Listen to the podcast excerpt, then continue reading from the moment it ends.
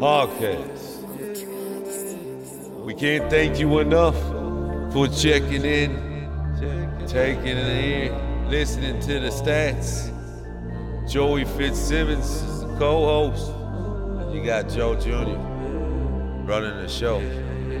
Me, I'm a man just trying to just rip up the freestyles just for you. Tuning in to Ran Out of Talent.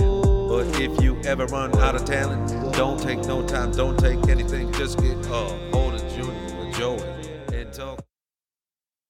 All right. We are here on a special Tuesday night episode with Matt Olson from Mod Media, MIP, whatever else you know him from. How's it going tonight, Matt? Oh, it's going awesome, man. Just traveled back from the PNWC, some mini Z World Championship stuff that we were doing out at RCHQ. That was a lot of fun. Yes. And literally flew in last night. Went to my girlfriend's place, drove straight here, and been trying to catch up on everything and also sleep. So, right. But all is good. A lot of fun.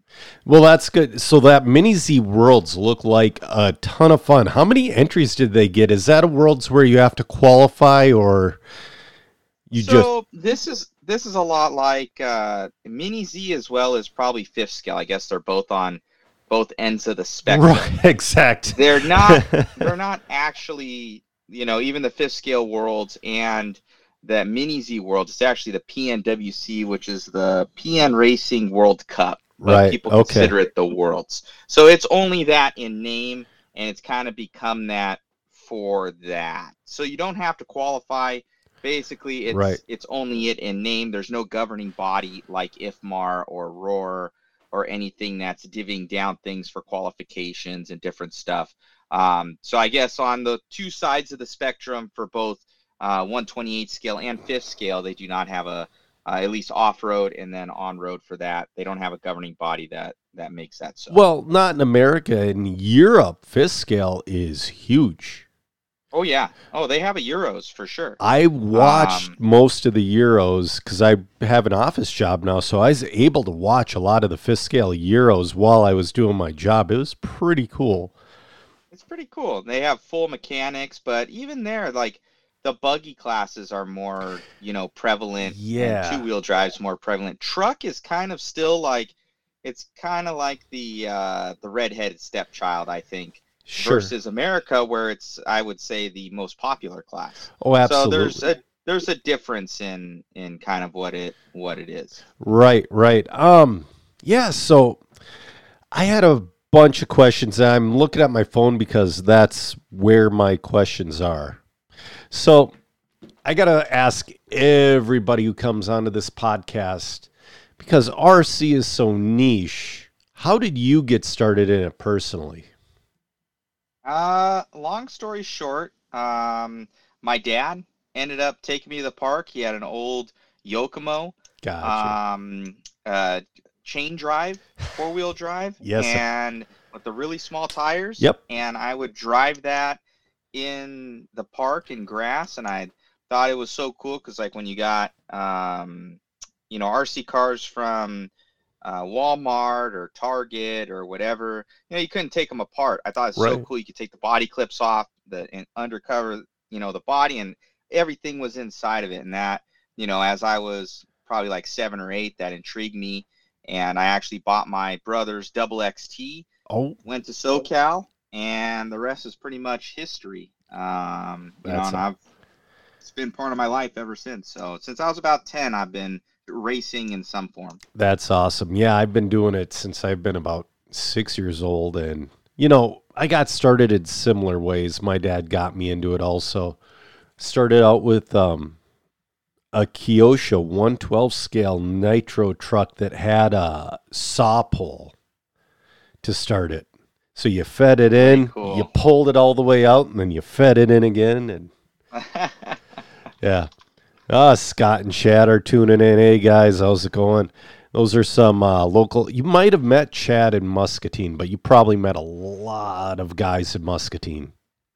Met a lot of people. I'm terrible with names, in all honesty. I'm looking it up right now. Scott Schultz. Scott Schultz. He has a picture of his mug on there. No, you wouldn't. Scott Schultz, you know, him and his boy used to race back in the day. But Chad Johnson was in. Here we go. Yeah, Chad Johnson was in Muscatine with his boy Xander. Xander does some pretty cool FPV stuff.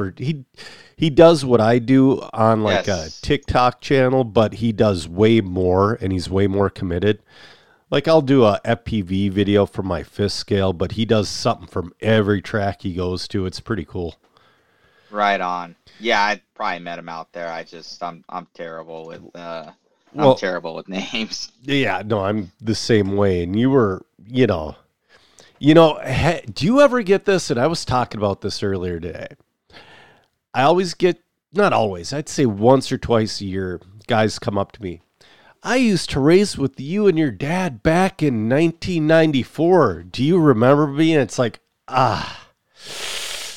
no.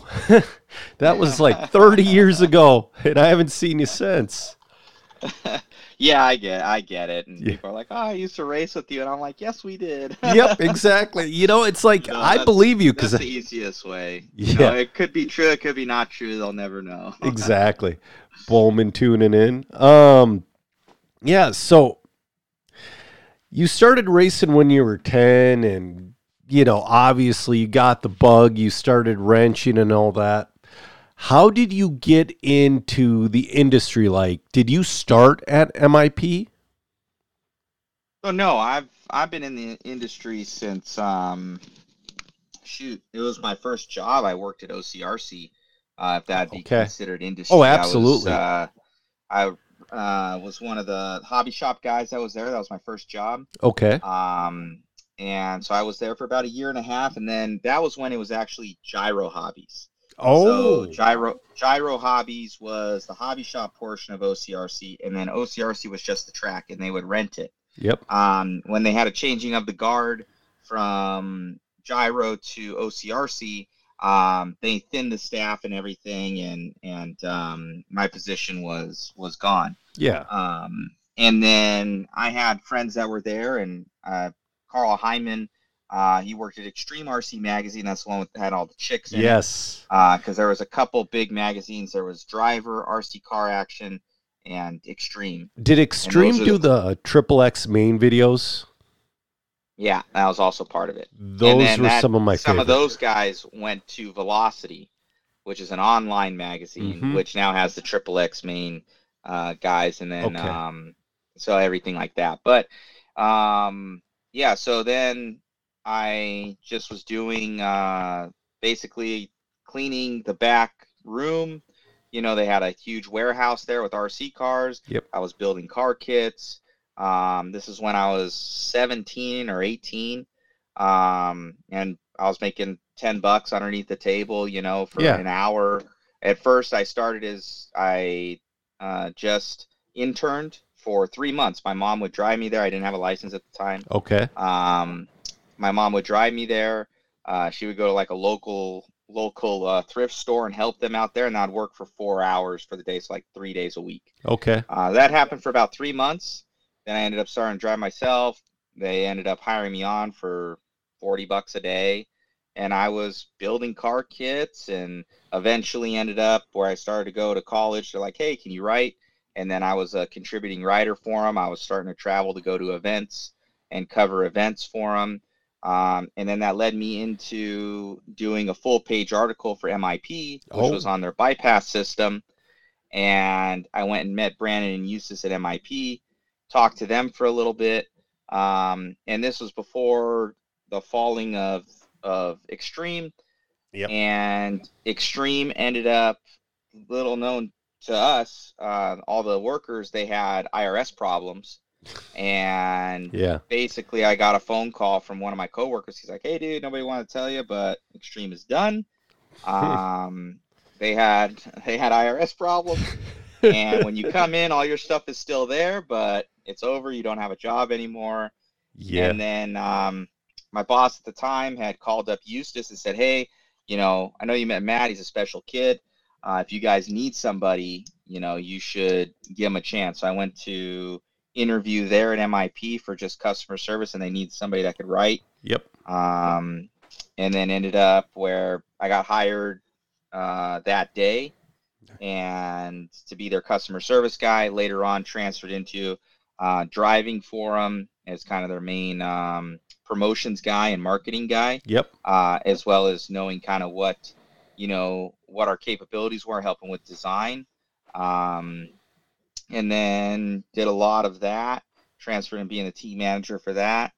And then worked there for 7 years, 8 years. And then Mod was kind of born out of MIP, you know, out of the ashes from a lot of their products that they ended up, like the fifth scale stuff. I was going to say, they didn't want to do anymore. The puck stuff, they didn't want to do anymore. And that was kind of like a lot of what I had. I had my hand in a lot of that stuff. And then, so they said, well, if you want to, you know, take it over and fund it, we can still manufacture it for you. Yep. And it kind of just evolved from there. And then the media came out of the fifth scale series that we do, and yeah, it's kind of, it's, the ball's been rolling and it's getting faster. Yeah. Hi to Chad and Sean and Holmberg and Fisher and Schultz and Wes and Choban. Best line of the episode: every time I was called special as a kid, it wasn't a good thing. Dwayne says, "What's up, fellas?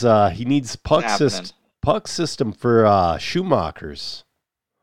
Yeah, we've talking about one of my close team drivers. I can't say anything yet, but one of my close team drivers, he's possibly thinking about going there. So I think we'll be doing something. I've been kind of looking, like, we've had the AE and the TLR stuff for a while now, and there's always been that, and no offense against any company, but there's always been like that third tier company, like Kyosho was at the time. Like Schumacher is, X-Ray. Were you around? PR Racing. Yep. Were you around when Schumacher was like the redheaded stepchild in the 90s? Like, they were there and they were competitive, but they were kind of always on that outside fringe. No, I didn't race as much in the 90s. Like mine was like in the 2000s when I kind of first started. But I had always known it was there, but they were always known for like their AstroTurf, right? We don't race on that here in the States. No, but go ahead. Yeah. Oh, I was going to say, I actually ran for them in my MIP days for a year. I was one of their main team. I was one of their team drivers here in the US. Yeah. But at the time they had like 4 2 wheels. Yep. They had, their four wheel was changing and everything was a lot different than all kind of the U.S. stuff. And it was very, very good company, very nice owners. Yeah. They were awesome. I did well with the four-wheel drive. I took third behind, I think it was Cavalieri and Rivkin at the time. I beat Hartson and I think Evans. And you know, it was a good car. You know, they're a lot of fun. The two-wheel needed work. I think they've improved a lot over the last couple of years. They have. They're no longer that fringe. They have a very competitive platform in both two-wheel and four-wheel. I heard their truck is pretty good, too. I'm not sure. I haven't driven one, but I've seen them, and they look pretty good going around the track. I've heard they drive amazing. The newer two-wheel is like, this is like one of the best two wheels I've ever driven. Yeah. And, you know, Muzz over there, I've always contacted him, and, you know, he's a wicked good dude. The Schumacher family and everything that they're doing, and kind of they are racers. You know, they do a lot of racing stuff, and I'm about that. And, you know, I'm probably going to get an LD2 myself, or LD3 now. LD3, and try it out, and we'll have some stuff for that, I think, probably, hopefully, beginning of next year is kind of our goal. So I was sponsored. Schumacher was like one of my first chassis sponsors. I had them in 2010. So they had the Cat SV, or no, it's the Cougar SV and the Cat SX2 is what I had. And at the time we were still racing on that medium grip, loamy black dirt, running double Ds and whatnot. In the Cougar, the two-wheel, just didn't work. But that Cat SX2 was the best wheeler on the track at the time. So it's like I had not the best two-wheel in the world to represent, but I had the best wheeler. But then a guy in our area named Andrew Mowry, he owns MMR Racing. You might know him. I'm sure you know him because the MMR, you know, they sold your FG stuff, all your fifth scale. They sold a ton of fifth scale stuff back in the day. And he actually tried getting back in. Didn't try. He got back into it, but then he sold it all again and all that junk. But Andrew put down AstroTurf. And I called Muzz. I'm like, this was like in 2010. I had to wait. I think I had to wait till late at night to call him. And he actually got excited. He goes, all right, Joe, here's what you're going to do. I'm going to send you these tires and these springs and all. He got super excited. I put that Cougar on the AstroTurf and it's like, oh, I get it now, you know? Yeah. Yeah, Muzz is always a super good dude. Muzz, super good dude. But yeah, it's, I think they've got something good. I think, you know, Brock got on there. He's talented. Yeah. Oh, obviously.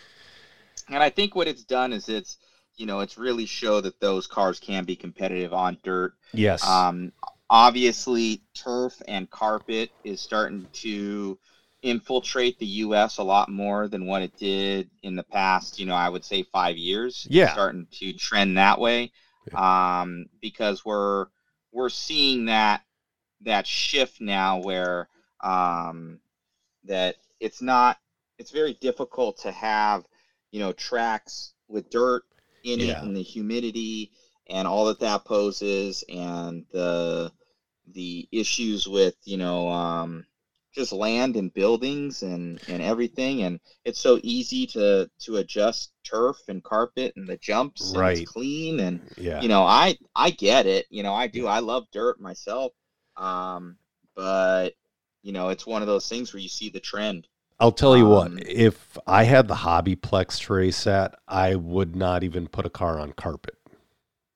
But I do love carpet also, but it's one, you're right. And it's like every track in Minnesota, every dirt track has absolutely destroyed the HVAC system. Yeah. We used to run indoor nitro in a low ceiling place. It was actually pretty disgusting back in like 2004 to 2006. And they left and I heard horror stories as like $40,000 to fix everything and all that. Speaking of though, so has that church taken over OCRC yet or did they just... No, it ended up... There's been different contradictory rumors for it, but from what I know, it's now a warehouse. Oh. So that can kind of tell you what that is, and basically, from what I hear, the original owner of the buildings that owned that entire complex, the front, the rear, the church, the everything, they... he was super cool with RB and Nick and, you know, loved them. They always paid their rent on time. You know, they did their thing. Well, the old man was starting to, get older. And I think he either died or something happened. But at the end of the day, his son took it over. And his son ended up, he didn't like OCRC. Oh. And at the end of the day. Okay. And then the church people, they always had to, so I don't know if they were a scapegoat for it. But then the rumor was like, oh, well, the church, you know, they need more space as well as like that. The rumor had it at first that it was going to, you know, the church wants this property. They're going to pay me whatever I basically want for it. You know, so I'm going to rent to them. Okay. Well, they never even moved in there. That's what you were saying. It just became a warehouse. Yeah. So I talked to you about it in May, and you're like, it's still empty. I'm like, it's May, and it's still empty. Huh. Yeah, it pretty much where I think it was just at the time it would have just been like, oh, yeah, I've got a renter for this. You guys are out. And then they're like, well, we can't afford this because this was like 16 to 22 grand a month. Oh. Like expensive. Oh, yeah. Oh, yeah. So that's, you know, that's how much it was. And they were bumping their rent. Like I had heard it had gone from like 16 to 20 and they were going to pay it. And then it was like trying to go up to like 23 or something like that. And they're like, there's no way, dude. So they're intentionally just trying to push you out. Oh, they're just trying to push them out. So yeah. At first it was like, well, the church was like, oh, we'll pay whatever, you know, you want kind of a thing. Yep. And either it went that way or the guy was like, hey, we just want these renters out because they kind of shared a parking lot. And yeah, it sucks because that really hurt the SoCal scene for dirt 10 scale racing. Right. We have a couple of, we got still obviously SDRC. Yep. We have Coyote and we have Rain Man's in Bakersfield. Okay. So it's Bakersfield, Victorville, and San Diego, which still, but they're all within a 1 to 2.5 hour radius. Ooh. Of kind of like everybody of us in SoCal. And we have some 8-scale tracks, and then actually our local track, which is actually 30 seconds from Mod right now where I'm sitting at. Yeah. It's called Huckleberry. Okay. And it's at the Santa Ana River Lakes, and it's a little outdoor track that they only run electric 8-scale, short course, can run electric off-road 10-scale, but it really hasn't come back yet. But we're going to be hopefully opening up a hobby shop here in the next couple months, and that's going to help facilitate that. And I actually run the club program down there on a weekly basis to help. That does help. Yeah, so that's in Anaheim. Yeah. Before I get to my next question, let's take care of some of the listener questions. He goes, what's the best fifth scale track you guys race on so far? My best is Sean Van Dalen's track at FTR. What's yours, Matt? There's just different areas of it, right? From facility to track to, you know, what's fun. I think probably one of the most fun tracks that I've been to now was the East Coast Nationals. Yep. Out at Rocky Hill Raceway. That's in New Hampshire. Chris was telling me about that. It was so much fun. All the people were amazing, and what really stood out for me there was the elevation changes. Like you'd be climbing a hill, man, and you'd like shifting gears in your car and like shooting up this tabletop, and you know it was like and they ran it both directions. So really? They ran in one direction, then the other direction. So you'd come down and step down this thing, and you'd be dropping down 30 feet. So wow! You'd be like ding ding ding ding ding ding ding ding ding, you know, coming down. And so that was a lot of fun.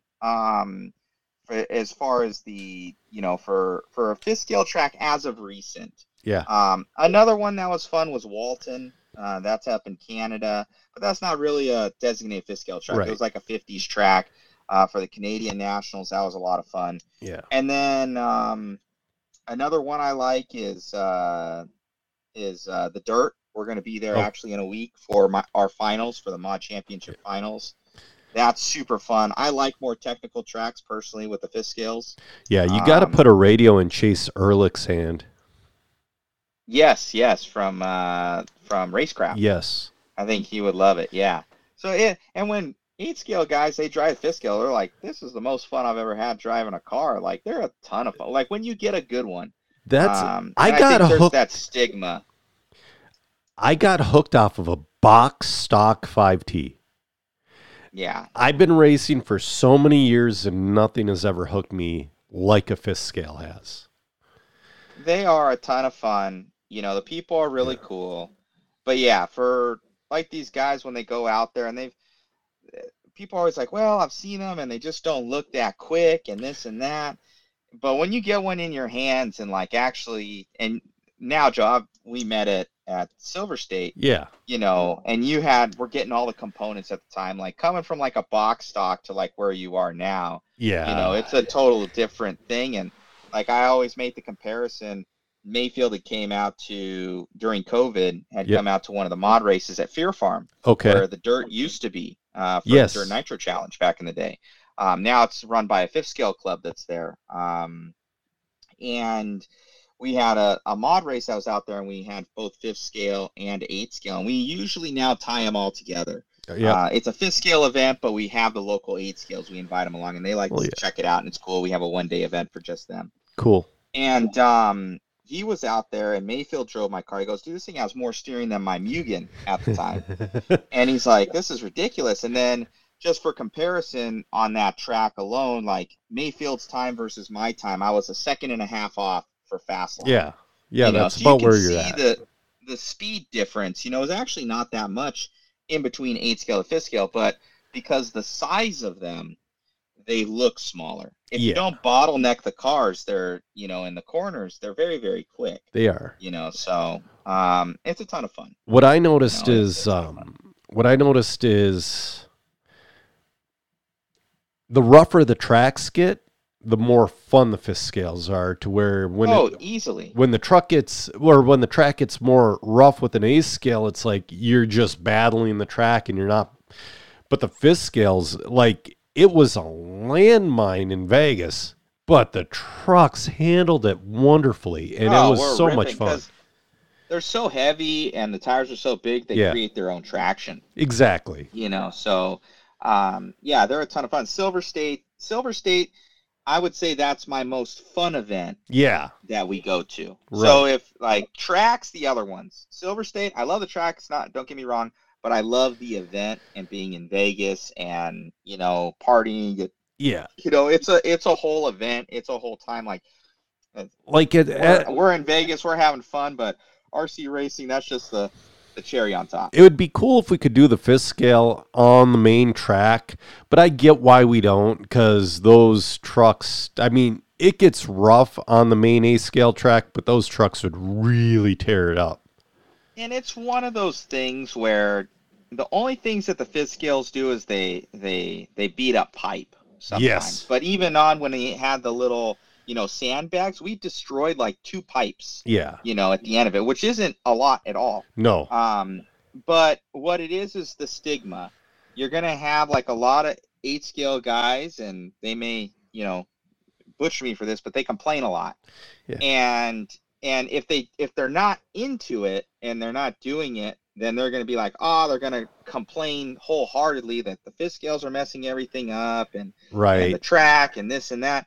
And there's just no need for, you know, the drama with it. And I can understand it, too. Like, if you get a really good grouping of 5th scale guys that are really talented, you know, it could be different than kind of 5th scale guys that are just starting out that are more in the sportsman style level. Yeah. You know, so in that aspect, I could agree with them on it. But if you get a really good grouping out there, it could be a really cool dynamic. But I understand why they don't do that. That's why when we have the mod 5th scale series, it's a 5th scale race, but we have the 8th scale guys come in, right, and they have a lot of fun because they know that that's what's going on. Right.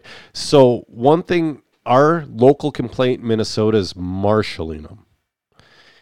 And what I tell people, what I tell everybody, I said, nobody's going to get mad at you. Double check, look both ways, double check, go as slow as you need to go. Grab that truck however you're comfortable, nobody's going to touch the throttle. You know, I watched my son, who just turned 12, marshal one just fine. You know, it's like he wasn't quick about it, but if you crash with the 5th scale, and this is what I learned in Vegas, if you crash, it doesn't matter how fast you are, you're out. I mean... yeah. It not out, but there is. You were in a hyper focused area though. Like Silver State brings out the best of the best. Yes. You know, and you know, there is time to battle back and catch back up. But yeah, that's in any form of racing, right? Right. You don't want to make mistakes. But yeah, the marshalling it doesn't scare, you know, many people. You just have to be cognizant of your surroundings, you know, and then also have a good announcer that's letting the drivers know, hey, watch out for this section, you know, stuff like that, to say, you know, there's a car down or something like that, and then obviously be off the throttle, like you're saying. But it's also so new in Minnesota, you know. Brian Bowman started it at Thunder Road, and then I kind of continued promoting it wherever. Kyle's wondering, so will Matt be running a Schumacher Stadium truck on loan from his current team guy? I don't know. we will see. Yeah. I actually really like the, I'm running that Visions truck right now, the TLR Visions truck. It's like TLR, AE, yep, and Velocity. Like that's, I've got an AE front and rear end on the thing, the Velocity chassis for the TLR, yeah, the TLR rear end for the four wheel. It's an amalgamation of all sorts of stuff. Yeah. But ended up winning the series this year, and I think I could have done better at the finals, but yeah, had some bad that luck, was so. Such. That was, that had to have been like the most difficult group of stadium truck guys there were. And they were all, like, in all honesty, they were, everybody was clean. Yeah. You know, I just had terrible luck when third place flipped over. He started skidding, and I was like, oh, I'll check up. And then I was, like, going around it, and it slid into my truck, put me into the wall, and then I got off of him, clipped his wheel, and then I went down into a ditch. I was calling that race on Mod, and Chris is in my ear running the camera, and he's swearing, like, oh, you know. It's like, yeah, I see. It was just one of those things where it was a racing incident. Yeah. The guy came to me after and he apologized, and I'm like, dude, and I pushed the entire time to get back up to third. I think I had something for the win, but yeah, absolutely. You just can't make a mistake in carpet. Like, no, it's unreal. Especially unreal, like how one line carpet is. I think that's kind of the complaint that some guys have that with layout carpet and turf is because you can't, you know, sorry. No, I was going to say that layout was extremely fast too. Oh, extremely fast. And the Island Speedway, that was an amazing facility. I loved it. I loved the event. It was great. Hopefully we're going to go back there in 2024. We'll see. I know J Concepts is still making some decisions on tracks and everything, yep, but the family was really nice. I had a lot of fun out there, but just what I've noticed in my 3 times I've basically raced this surface, qualifying is so important, yeah, because you got people that are just icemen out there, and even if they're slower, you know, you got to pass them clean, and sometimes you're checking up different stuff, and you know, it's difficult, to make those passes. Where dirt, you kind of got that little bit of slide. You can get into the side of somebody and kind of rubbing's racing. Ain't no rubbing's racing in turf and carpet. Like, you hit somebody, they're over. Flying, yeah. It's almost guaranteed. Yeah. Bender checking in. Assat, Madison Osted, all checking in. Awesome. Hey, guys. Jeremiah Lukasevitz is wondering, since you got hooked on the Midwest down in Iowa a month back, what are your chances your crew wants to come do a Minnesota Nitro Series event? No, you know, that is a question. So, on average, and you might want to not want to get into the dirty math on this, but what does it cost to bring Mod Media out to an event? So... I have been working on this though, because I know you have deals with certain, like with the NCTS. I know you have deals. Yeah, like the J Concepts series, we have a certain deal, you could say, or a certain agreement where it's one flat fee for all the events that we do. Chris's answer: food. Yeah. Which is, one flat fee that we do for them, and whether if it's more at some events or less for others, whether we're closer, we're flying different places, it's just one flat fee, and then it makes it easy for them to budget. So we may make more on one event, we may make less on another, if that makes sense. Absolutely. But we've come into a time now that shifted all in the last couple months of our crew, and now we have what I'm calling like a tier 1, tier 2, tier 3 structure, right? So like tier 1 would be, you know, a general setup that would include basically myself and Chris, as he popped on. He's kind of our main cameraman. That's over the last year, you know, I've been taking him to all the races, and kind of the guy that I'm like, okay, because he works for us full time. Yeah. I can count on him because I'm basically like, hey, dude, we're going here this weekend. And he's like, okay, you know, and we're just able to do it. So that'd be like tier 1, which would be a 2-man crew, That would consist of one camera guy, because I used to do it all myself when I first started it. I remember that. For Mod Live Media, and I would do everything. I would do the commentary. It was like, you ever see the, you know, the side street guy where he's playing, you know, the drums and the flute and one man band, everything, and it's one man band, you know. And it got to the point where I'm one of those people where I'm not satisfied with mediocre, or I always like constant improvement. I've learned from one of my mentors that if you're not growing, you're dying. Right. And that's the same thing with like the media that we do. If I'm not getting better doing it, then why do it at all? Right. As far as like for myself, because we don't make much money doing it, so I have fun doing it, but we still need to make money, and I want to create more value for the viewers.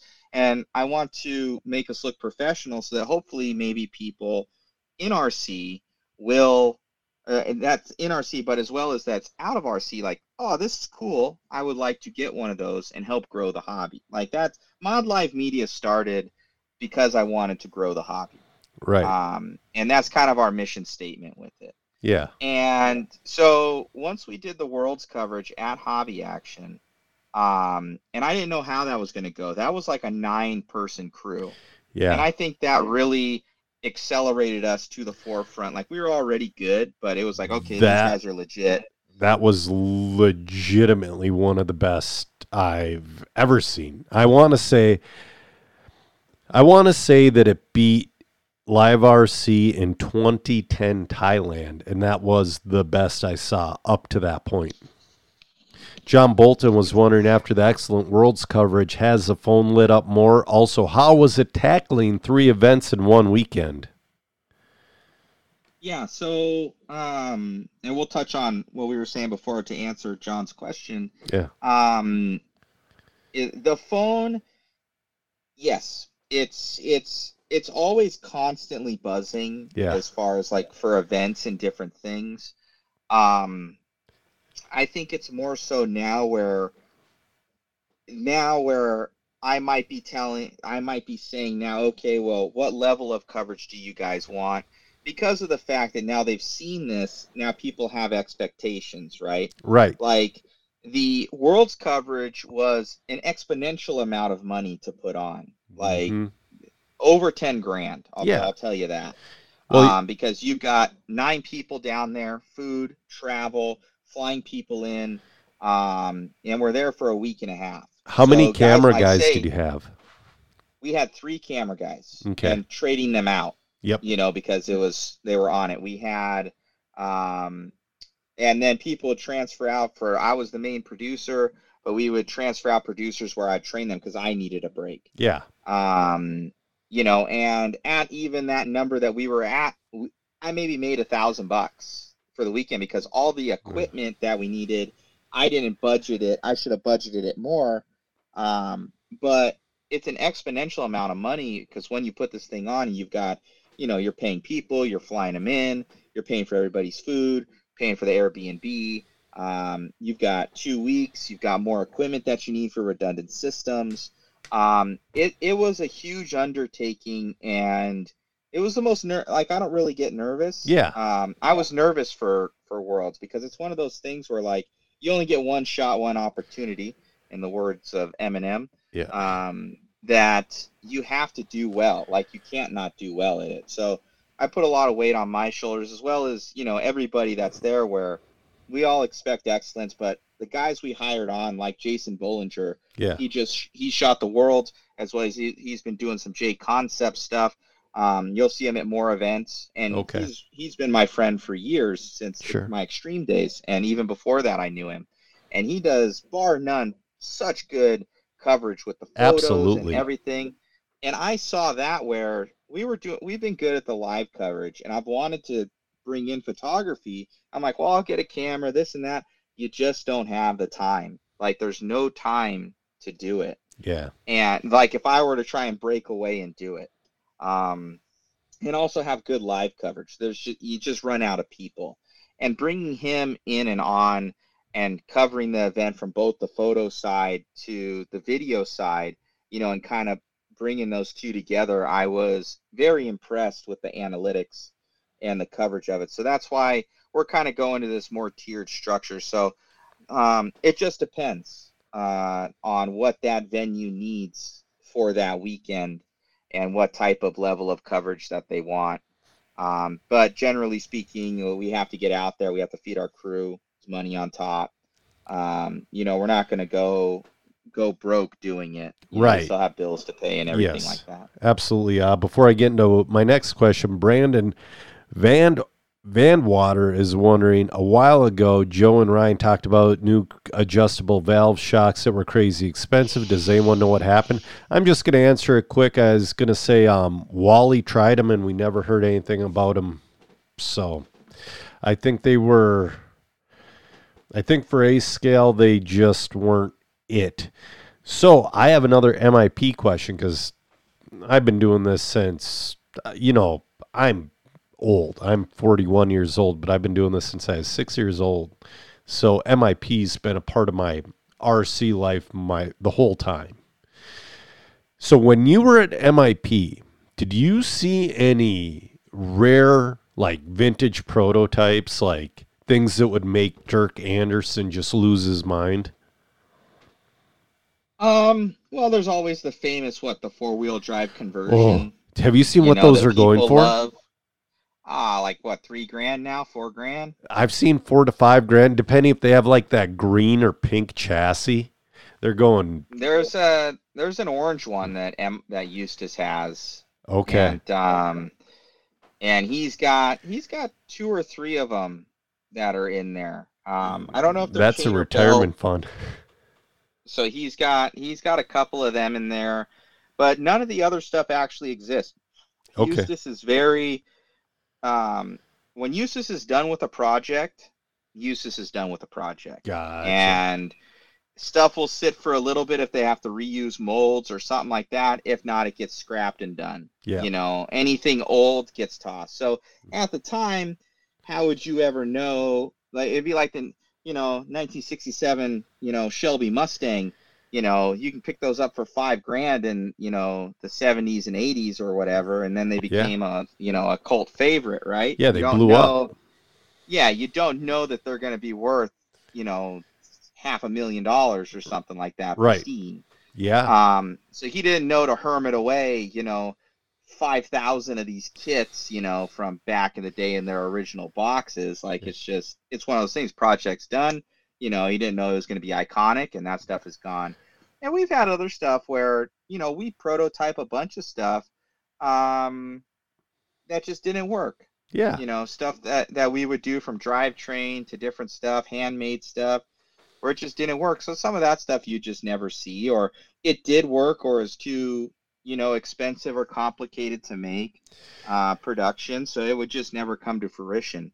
But yeah, there was a good example as the Pro 8 we had, where it was that conversion kit where we had for the Pro 4 for the SCTE at the time that, I kind of became known for the four-wheel drive, SCT.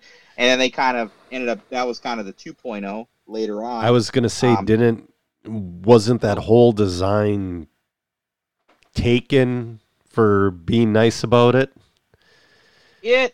I would say that they said at the time, I don't know, I'm not going to get into issues with it, but basically, it was possible for what they did with the thing to go to that. And I would say that just the performance package at the time proved that was a good way to go with it. If that's the best way to do it, 'cause it is their car, we flipped around the bones and it was a better layout.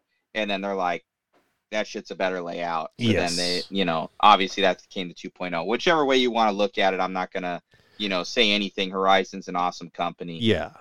So it just is what it is. Well, I remember back in the day, that was the only truck that could compete with the Techno. Yeah. And it was amazing. And then we actually had the Pro 8, which was used to say, hey, we made like a super light 8 scale. And it had its inherent issues, but I actually had a custom made chassis that we had for that. And I still have it to this day. And it moved the motor. Like, everybody's going to the motor forward position. Yep. Now, in the front left with the batteries. And I was doing that with the Pro 8. I actually had a magazine with a team associated RC8 that I did for the magazine. Cause okay. They all, you know, put the saddles in the back yes. and everything, motor up front. I yes. did that with an RC8. We did it in a magazine. So they're like, oh, this is the shit. I had that done back in like 2009. Yeah. That's awesome. Like 2011 or something like that, where I was like, yeah, I was bitching back then. You know, I think I ran dual saddles. That's what I had on there. I had two cells. Yeah. Or all one cells, but they were saddle packs. Oh, so you were two jumpers. I had that. I had that in the back, and then I moved the motor up front, and then I moved you could like shave the inside, and I flipped the diffs around so that then you didn't have to shift the motor rotation inside your speed control. You could flip the diffs, and then the diffs would make it go the other direction. That's cool. That is cool. I still have that car. It's sitting in my room. Yeah. So we talked about how you got started with mod because MIP was kind of done with the fifth scale stuff and all that other stuff. So,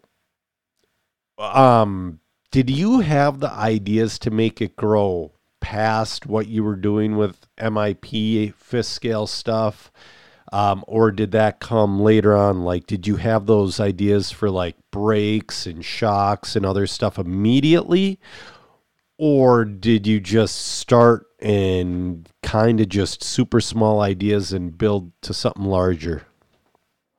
So what ended up happening is and it's all true. What ended up happening is they were looking at the numbers and fifth scale was on the downturn. Oh yeah. You know, nobody was, you know, the tracks were all going away. This is in like 2017, 2018. Tracks are all going away. Yep. And we had already infiltrated the market. The stuff was already really good. And then it's one of those things where, like, you know, it's a good point. If you're not growing, you're dying. Yes. You know, and the numbers are trending down. So, like, okay, every time we do like a set of shock builds, it's $20,000. You know, to do a run. Absolutely. Of shocks. 20 plus. It's 20 plus. And to do a run of them. So you have to look at it like, okay, what's my ROI on it? What, you know, is this going to, how do I still, do we still have to send Matt out to make this, you know, and pay me to go out there to do it? So it has that cost. And, or have we made this platform the best that it can be? And now we're grasping at straws. Yep. So they were running the numbers, and grandly so, I agree with them when it was a 20-person company. Yes. But what if this could be done with a 1 to 2 to 3-person company? Yep. You know, so your overhead's lower.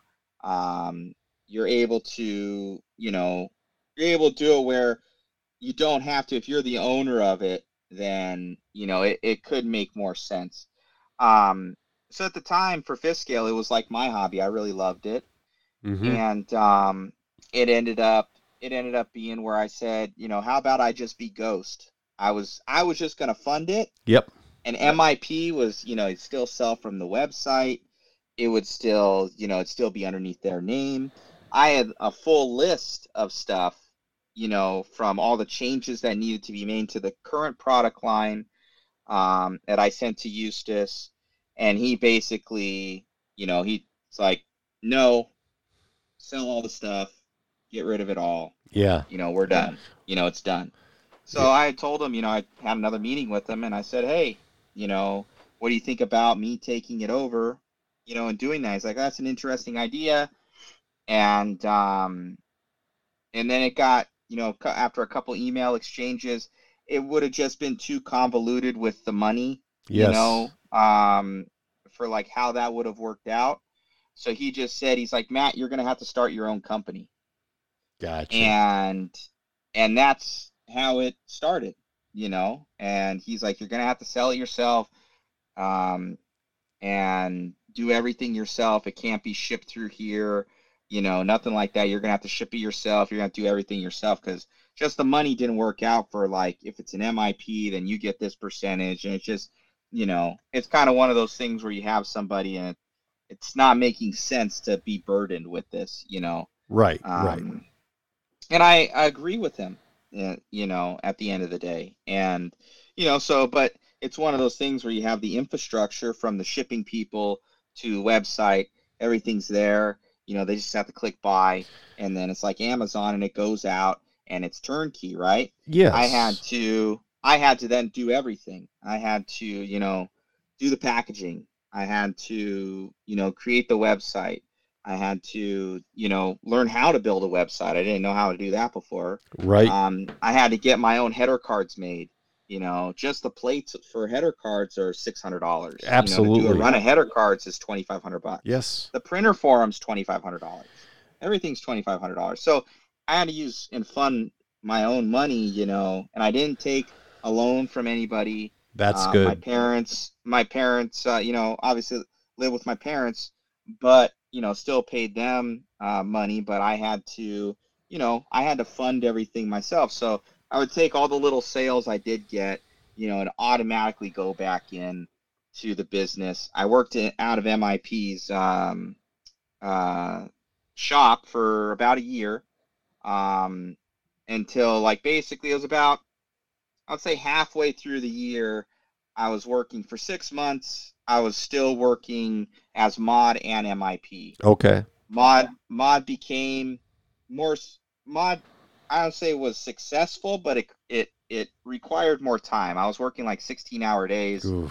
When I would be done with my MIP shift, I would then basically put my Mod cap on. Yeah. You know, and I would start working my Mod shift, you know, till 1, 2, 3 in the morning. And I had my little trailer outside the shop, so sometimes I'd go and sleep in there and then just go back into the shop in the morning because I'd have the keys and code and everything like that. So and I was renting, you know, I would, you know, just be working both, and then it becomes something where you can't spend as much time on one, so both of them aren't getting fed, right?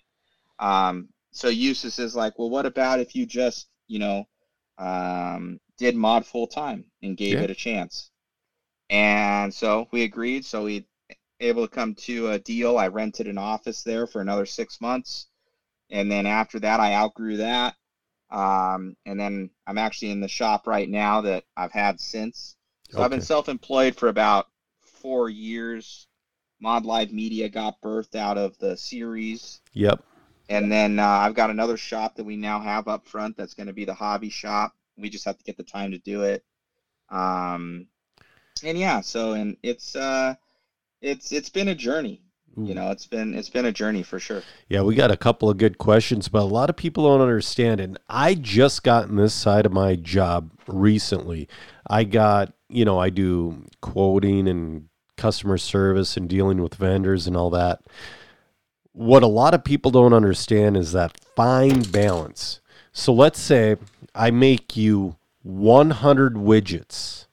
That's going to cost you 1.8 per part. If I make you 1,000, that's going to cost you one time. So that's what it actually costs if I make you the 1,000. If I make you 10,000, it's going to cost 0.8. It's going to cost 80% of what each part would at 1,000. But at what point are you stuck with way too much inventory and tooling costs and production hiccups and hang-ups, and, you know, something's at a heat treater for too long? And, you know, a lot of people, like, Lance is wondering where your when T6.2 outdrives will be back in stock. I bet they're stuck at the anodizers. Anodizers are always very fast or very slow, I've learned. It's funny that you actually say that. I swear to God, I just got off the phone 3 hours ago with our head engineer at MIP. Yeah. And, you know, I was talking to him about projects. We have a new, that axle that I was showing you. Yep. At Island, you know, I was talking to him about some design changes that I'd like to make and different stuff, and we're going through projects. And, you know, and today he just told me that our anodizer that we have, he goes, yeah, we're looking for a new anodizer. I won't say their name. Yeah. But, and I'm like, oh, did they screw something up? And he's like, yeah. And I'm like, did they screw something up for both you and I? And he's like, Yeah. Oh. So those out drives that they're making right now, that I'm waiting on that to complete T6 stuff. Yeah. And the B6 stuff and everything for the puck systems for gear diffs. I had 1,200 of those out drives made. Right. He said that maybe half of them will be okay. Because they messed them up and they tried to fix it and they tried to strip them. Mm-mm. And they're hard anodized. You can't strip hard anodized. Nope. It changes the tolerances. Yes. And when you have those bearing tolerances that we need, it messes them up. So some of them are good and some of them are not good. So they're having to go through and go through every single piece of the 1,200 to make sure that they're good. So some are good and some are 3,000ths too small. Yeah. So go and they'll wiggle inside the outdrive. Right. Do you know, like a lot of it sucks. I was gonna say, do you know how often we have guys at my shop sitting there going through thousands of parts with the caliper and a mic, being like bad, good, bad, you know what I mean? Yeah, it's just one of those things with manufacturing. It is. And then we've got a lot of parts, too, sometimes that are just sitting in dead, or you're able to repurpose them from stuff later on. And, manufacturing issues, and COVID hit and the prices are jacked and you have inflation. And then people are like, why is stuff so expensive? And it's like, because everything's more expensive. Yeah. Oh, you should see. Well, I've lowered a couple people's prices from just whatever, hot rolled, steeled, whatever.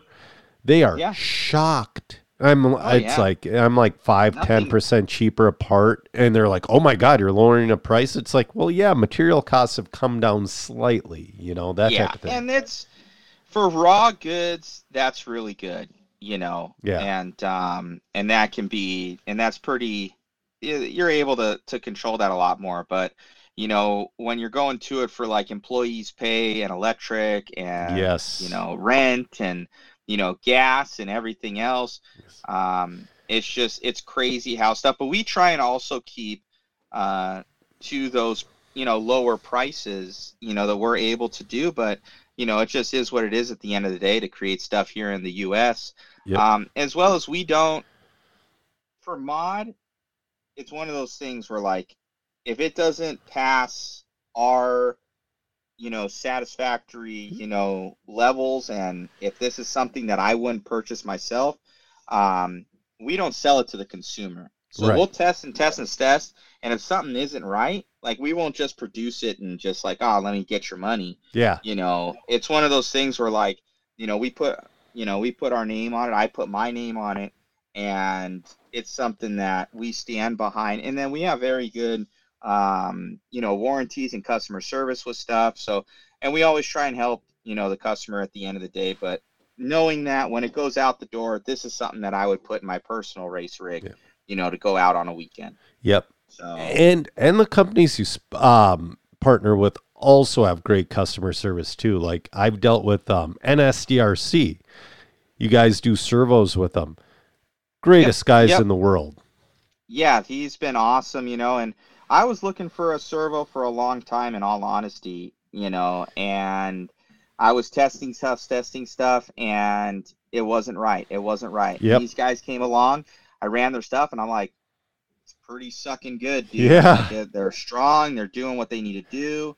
So I was hitting them up, and I was like, hey, would you like to work a deal? And, he was all about it. So, now we have a personalized one that we do. And I think we're the only ones with that, cause we're kind of the main, racing fifth scale, pro shop type of thing. Like we're really well known for that. So you're always the first webpage I go to, always. Yeah. And even before I was on the team.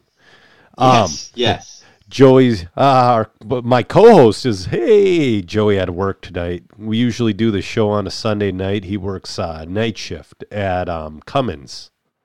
Uh-huh. And, he had work. I'm like, dude, you're going to miss it. He's like, I know. Him and I are going to do an episode all about Oval on Sunday. He's got me going down that dang rabbit hole. I tried one last week. I'm like, it's fun, but it didn't hook me the same way as like fifth scale. It hooked me about the same same as like Mini Truggy did. It's like, it's something to do on my off Saturdays. Yeah, I've driven some oval. I think it's more fun with more people. It is. You know, if you do it by yourself, I think it's kind of boring. I'm racing in the biggest class. But if there's like a lot of people around you, I'm like, it's pretty cool. And I actually raced. I ran the 128 scale pan car. Out there.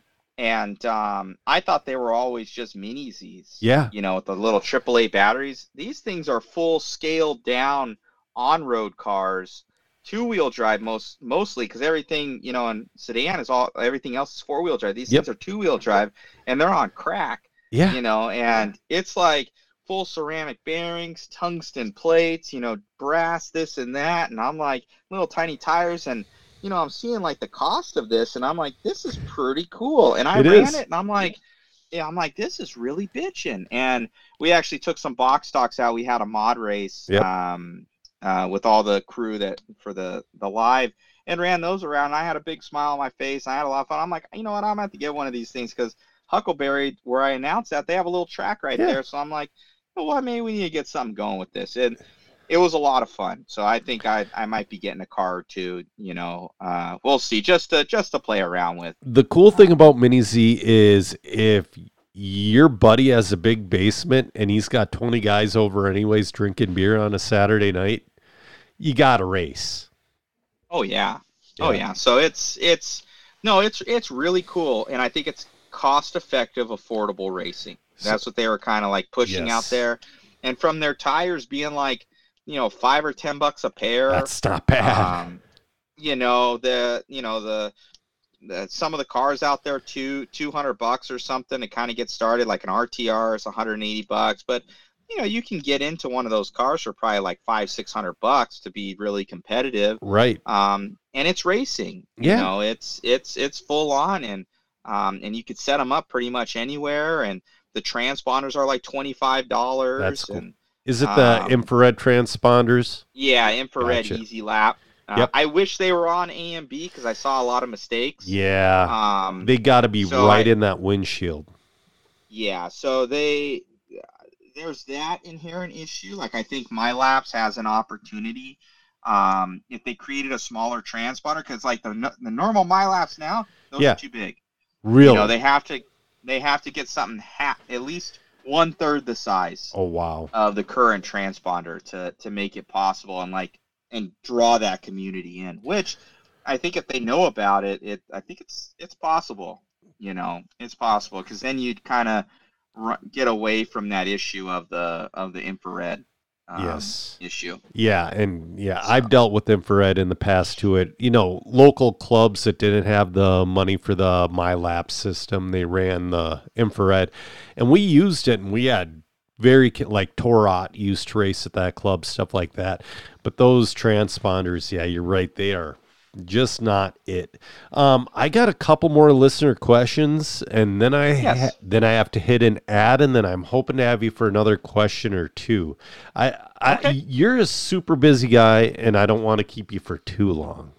Actually, I'm going to take my mom out to dinner tonight. She's been she's been wanting me to like, hey, you know, can we go to dinner sometime? Yeah. I feel bad. I'm like, yes, we need to get out. I'm going to take you out to dinner. So we're going to do a two for chili. So love my mom. She's amazing. She helps me out a lot. So. Heck yeah. John Bolton's wondering, how's your racing program with all that you have going on? Any thoughts of quitting racing and doing the business only?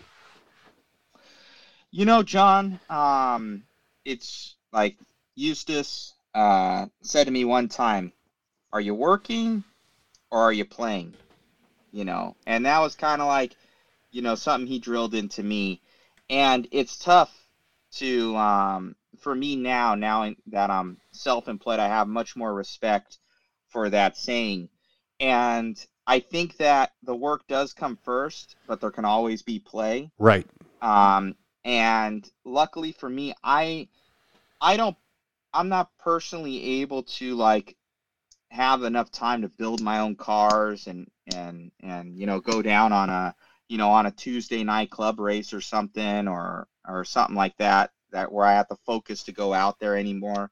But I am able to still Like my fifth scale rigs, they're still, you know, up to date, they're fresh. Yes. And now we have a new Mod Pro builds done by Jake McGarvey, and he worked on all the Wolfpack rigs. So I had him, you know, I gave him my cars. We offer that service now. And so he prepped them all. I would be running them and I would keep them up, but they would always just be like, you know, good enough to run. Right. These things are good, but they didn't have fresh oils. You know, everything wasn't tight and fit. You know, I was like, oh, this is sloppy. I don't care. It's still running. Yep. I gave it to him to say, hey, I need this thing refreshed. I need it cleaned. I need it done. You know, and I don't trust anybody with my rigs, and I trust him. So I'm still able to race, and I can get like my employees and buddies, you know, yeah, Jason and Chris, where they're able to then help me out and go and do something where I'm like, hey, this thing broke, take the car and, you know, work on it. I need you to, you know, replace this arm. Or I need you to make this setup change. So I think it's become where I've had to basically employ people to keep my race program going, well, and or help. And then Sammy also, you know, lent me his truck. And he would work on it. I would go out there. I'd glue some tires and make some setup changes while I was there. But, you know, I still love to race. I do. I'm a racer at heart. But the work comes first because everybody relies on that. Jason and Chris rely on it, you know, to, you know, pay them and pay everything else and, you know, keep Mod going. So that's my main goal at the end of the day. But I still love racing. Yep. So Mod's a 3-man band. I forgot you have Chris and Jason also working for you too. Yep. Yeah. So Jason works with me in the shop. He's usually here full time. The only times that he realistically goes other places is where we need him for fifth scale events, because it takes so many people to do that. Yes. As well as, you know, some coverage events here and there. Other than that, he won't be in the shop, and if not, he's in the shop filling your day-to-day orders and everything like that. And then Chris subs in and out. Chris will, he's either on the road with me or he's basically at the shop, and he'll come in and help us on our off weeks. Okay. To kind of help out Jason and get us caught up on different stuff. And then I kind of filter in here and going to MIP and checking on stuff. I'm out, you know, and I'm kind of a little bit everywhere, making sure stuff happens. Right. So I'm actually wondering this too. Jeremiah is wondering, with you Frankensteining cars together, having access to tooling and being able to run your own prototypes, is there any chance you'd want to produce a car of your own someday? That's a tough one, isn't it? It would have to be the right market that you could do it, and probably fifth scale would be it for us. Because you have to have the name in it, right? Yes. And you have to know, like, okay, this is what's worked, and can you do this all in one package and produce it all yourself? It's a lot of work. It's a lot of time. And it's a lot of money. Yes. And that's one of my things is I really don't have any debt. Yep. You know, I've got good debt as far as like mortgage payments and stuff like that, but you know, I don't have any school debt, or I don't have any debt. Like once we do a run of something, I pay it off. You know, I own everything. Yes. And I don't take loans out. I don't have credit card bills. You know, I don't like owing anybody any money or anything like that. And so I think in a way that might hurt us. But in a way, whenever I try and make really, really big moves really fast, and overstep and overreach, it always seems to bite me. I've done it a couple times, and it's bit me every time I do that. So I take the slow route now, where small building blocks, you know, of building something up, and that's worked out better for me than trying to make quick money really fast or try and rush a job. That's bitten me every time. So I'm just not good at that. Well, some people don't know how much it costs to tool an entire vehicle too. And if the mold is wrong, or if it's I don't know what it is now. It used to be about $1.5 million. It's about $250,000 to $600,000. Yeah, because I remember that I know, and that could be old numbers. Yeah, well, I remember when O'Donnell, I want to say O'Donnell tried buying, because remember when O'Donnell had his A-scale buggy, is actually a legit car. He tried buying his own molds and tooling and all that junk back from the company that was making it. And they literally gave him a price tag of $1 million. But that could have been an angry price, if that makes sense. Yeah, an FU price kind of thing. Yeah, because, you know, I can overinflate tools all day long myself. Before we get to the end of the episode, I'd like to thank this episode's sponsor, Party Crashers. Now, you'd like this one, Matt. He's out there growing the RC market. Party Crashers brings off-road fun to you. They go to 40 different community events. He does privates, birthdays. He wants to do a wedding for RC. I've gone to like fundraiser events. He goes, we will be doing some ice racing this winter, so get a hold of him. Besides, besides our 10 scale tracks, we offer 128 scale associated short course trucks. And if you have super limited space, and I've driven these before, they're pretty cool. He's got 176 scale micro RCs at a track to rent whenever you want for a family gathering or party.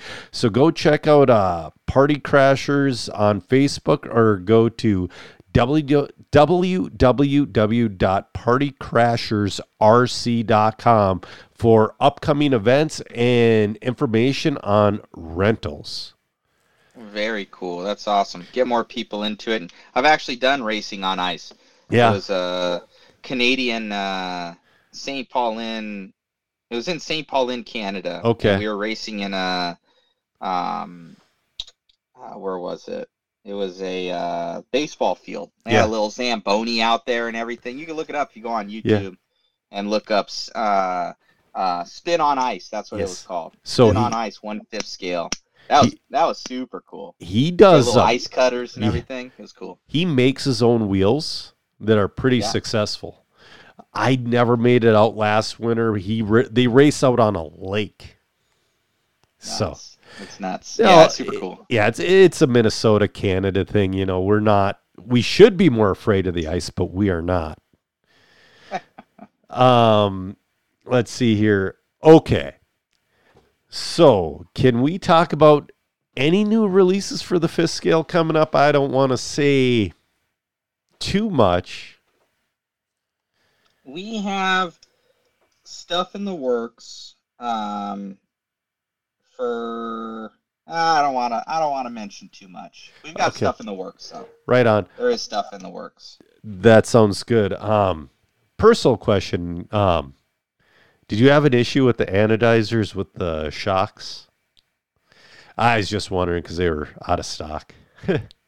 No, that's not an issue. That's one of those things where it's so much money to do shocks. Like, it's a lot of money. It is. It's our most expensive project to undertake. And I have right now sitting up in the rafters over here, probably about 600 or 700 springs from each of the springs that you get, because I had to make a run of them. So I had to make a run of, I think, $15,000 worth of springs. Yep. And that made us basically 3 runs. So I went through 1 run, so I think I have two more runs of, you know, at least before I'm gonna have to make springs again. Yeah. So I made that investment, you know, a year and a half ago, and it's just sitting up in the rafters. Yep. And I always like to do something new and fresh for every, you know, iteration of the shocks. Okay. And they're really good now. Like, they're really good now. You're on version 4 right now, right? Version 4.5. 4.5. So 4.5. And that's current. I think and a lot of the stuff was some cap changes that we did. There was very minimal changes from 4 to 5. Yep. I think we're still going to be on a version 4.5 because they are so good. But I think we're going to have this time, speaking of anodizers, we're going to do certain colors for the bodies. Yep. So the bodies will be different colors so people can personalize and stuff like that. But other than that, I don't think that they're going to change much. A version 5 would be far out from what I could see. Yeah. But a version 4.5, I think that's more personalized because everybody likes colors and they like to, get, this would be perfect. So probably a limited edition run of that kind of stuff will be what we do for that. And that will be the next iteration. Well, I'm excited to get some myself because I've never felt shock fade until you're out there for about 10 to 12 minutes. And then it's like, my truck feels like the oil all of a sudden feels very thin. It's like, yeah. And it does, it just starts to fatigue. The stock shocks are fine. Like you said, for 10 minutes, 8 to 10. And then you just start blowing through the pack. Yep. It starts getting worse, and you'd see that where, guys would be on pace with you, whatever. But when you got the mod shocks on there, it's just in the longer mains, your car feels the same, and it doesn't fatigue. So, and it's an advantage. So can we get back to Mod Media for a couple more things? Okay, no problem. John Bolton, he's wondering, how close are you to full TV coverage? Let's say X Network wants to show a ROAR Nats. Could you do it? So, full TV coverage, I don't know how they hook into that. Okay. I don't even know of the tech, in all honesty. I'm not, I'm not up on that. Like, if they're streaming it live, yep. If they're taking that and they're saying, okay, we're going to play this later. Like, for instance, Live RC has a deal with, I believe, MAV TV. Yep. Where they make like a video for them or, a TV show. Yep. So it would be one of those things where I don't know how they would like to do it. It'd probably be on that status, of here's a refined thing. Do you think this is entertaining, and present that to them? Right. Rather than, NFL live football's on today, and now it's RC racing, and we're doing the whole live thing. I don't know if we're at that point. And I don't even have the tech or the contacts that would even, I don't even know where to start. Nor have I tried, I guess. I was going to say, you kind of have a little bit of contacts because you did BattleBots. Are you still doing BattleBots? Yep, I'm the driver of Lucky on BattleBots on Discovery Channel. Yes. So do have contacts there, but like for instance with that, even so, there's no they've got a live show that they do that's behind closed doors. That's not broadcast out to anybody. Right. And they bring in people that are paid, and that's called Destructathon. You can get tickets in Vegas and do everything like that. But for even the show that you see on Discovery Channel, we shot that back in October of last year. Yes. And to put it in perspective for you and everybody else out there, the production to make that happen is $100,000 an hour. Yep. I kind of get 2 weeks. Oh, wow. So you shoot for 2 weeks straight, then they edit and release episode by episode. Correct. So we shoot for 2 weeks straight. There's generally 1 or 2 down days that people can go and explore or work on the bot. And you have to have your stuff ready to go, back up and going. That sounds like high pressure. It's a team. It's a team of... anywhere from 3 to 10 people. Each person has their own kind of job or what they do. And the production of it, you have to have, a theme, and you have to create, and as well as you have to perform. Like, yeah.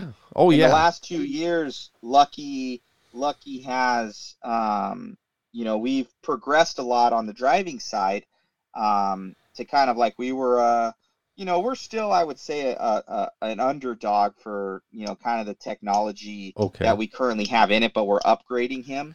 But we, you know, you have to be competitive still. Yes. You have to make good TV. If you're not making good TV at the end of the day, which is what Lucky wasn't really doing so much for the last couple seasons, but now we are. Okay.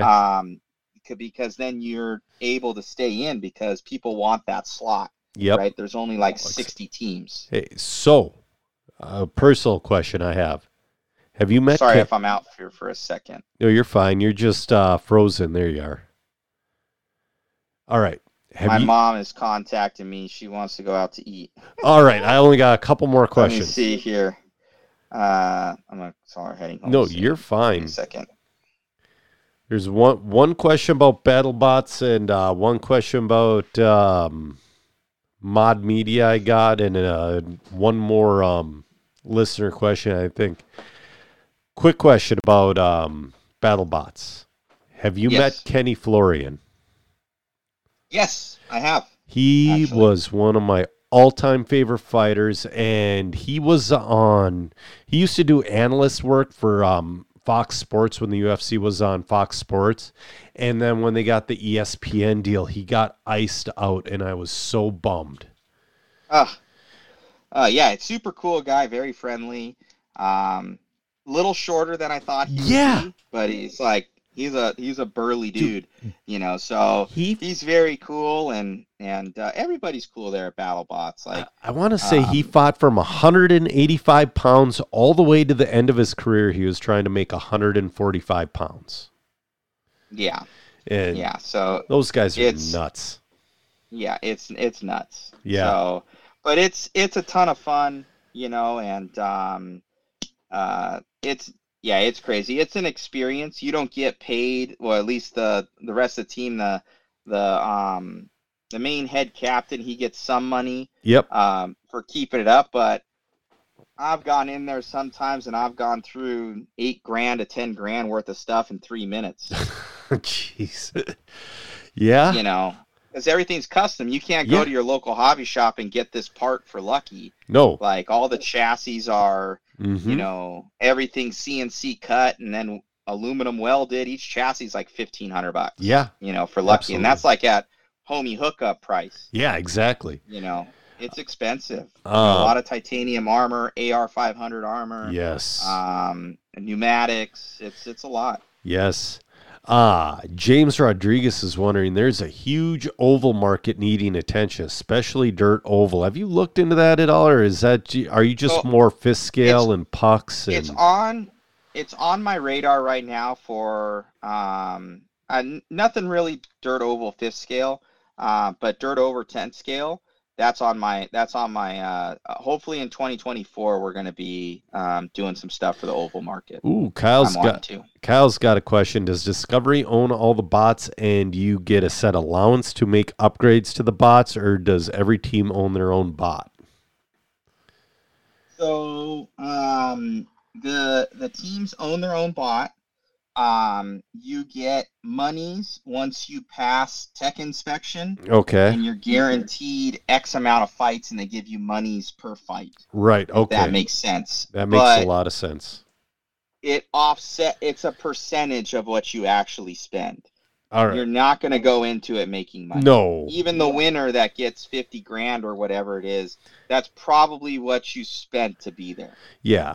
You know, I don't know if you are aware of tractor pulling, but I was drinking with a dude one night, and he knew a guy, and we ended up actually talking to that guy who was a national tractor pulling champion, and he'd win like at the main championships $150,000 or whatever it was, and that would every single penny go back into his rig. Oh yeah, exactly. It's not a moneymaker, and that's kind of like one of the issues that's in that community right now. Yep. You know, with some of the stuff where, you know, they're fighting for you know, where they have more. And it's been better, I guess, this last year. It's gotten a lot better, you know, for the bot builders. But it's the production and the union stuff and just everything. And I don't know all the inner workings of it. Yep. I just know that the main Trey is the main guy. Him and his cousin have started BattleBots with Comedy Central and everything. Yep. And his dad is like a billionaire. Oh yeah. And he owns like half the Kings. He owns like a hotel in Vegas. So I'm not saying that Trey isn't good off on his own, but he's got, you know, good financial backing. There's nothing wrong with backing. To make it happen. Yeah, there's nothing wrong. We need one of those guys in RC racing. Yeah, no, that's for sure. We need people to be able to buy the buildings that they're putting RC tracks in. Like that's the, if you look at every common denominator that it is for these 10 scale tracks going away, it's because they don't own the property. I think there was one like Swifties RC or something that just went away, and they sold the building, and then it goes to some new owner, and they jack up the price, and it's just not possible to make it with our industry. And it's like, dude. Well, you need to own the building. Yes, that's how drone racing got big, because the owner of the Miami Dolphins absolutely loved it, and they let him race in the stadium. Yeah. So, one more or two more questions here. Are you able to talk about any software yet for Mod Media? Software for yes. So. The stuff that we use for the for our overlays and everything like that is it's in combination and in partnership with RCGtiming.com and RCGarage.info. I love RC Garage. And yes, so go on there and claim your profile. Everybody that's watching this right now, go and look up your name on RCGarage.info, claim your profile. Yeah. And that has all your analytics from whenever you've been racing RC cars for like the past 8 years. Yes. And with that information, as well as the partnership that we have been able to try and take the coverage to that next level. That's why you see all the profile pictures popping up now, the livery of the cars. And that really, you know, we've been working together for a little bit now. And we really popped it off and kind of showed the world at the Worlds, you know, what it's capable of. Oh, it was really nice. Yeah. It was really... And that was its own timing and everything. It's world-level championship timing and scoring and everything. Yes. So you could even get it for your local track. I was going to ask about that because I tried a prototype of it in Vegas, and it's like you were starting races with your cell phone. I'm like, oh, my God.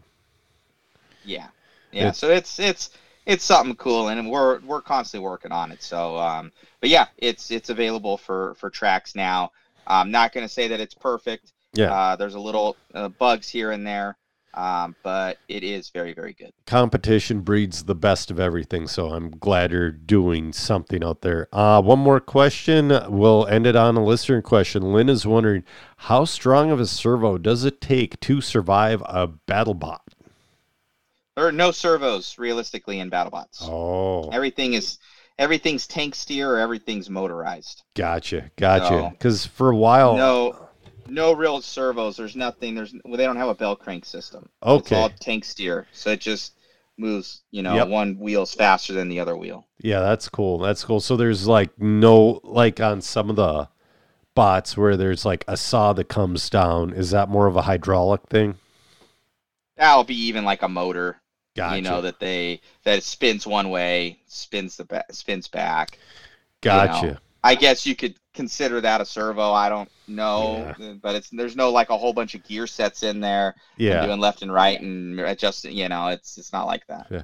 All right. Well, Matt, I could keep you for another hour, but you have to take your mom to dinner, and I do. She just messaged me, so I'm like, I'll call her and say, hey, we're going. I have to go to bed. I really appreciate your time, and I really want you on again.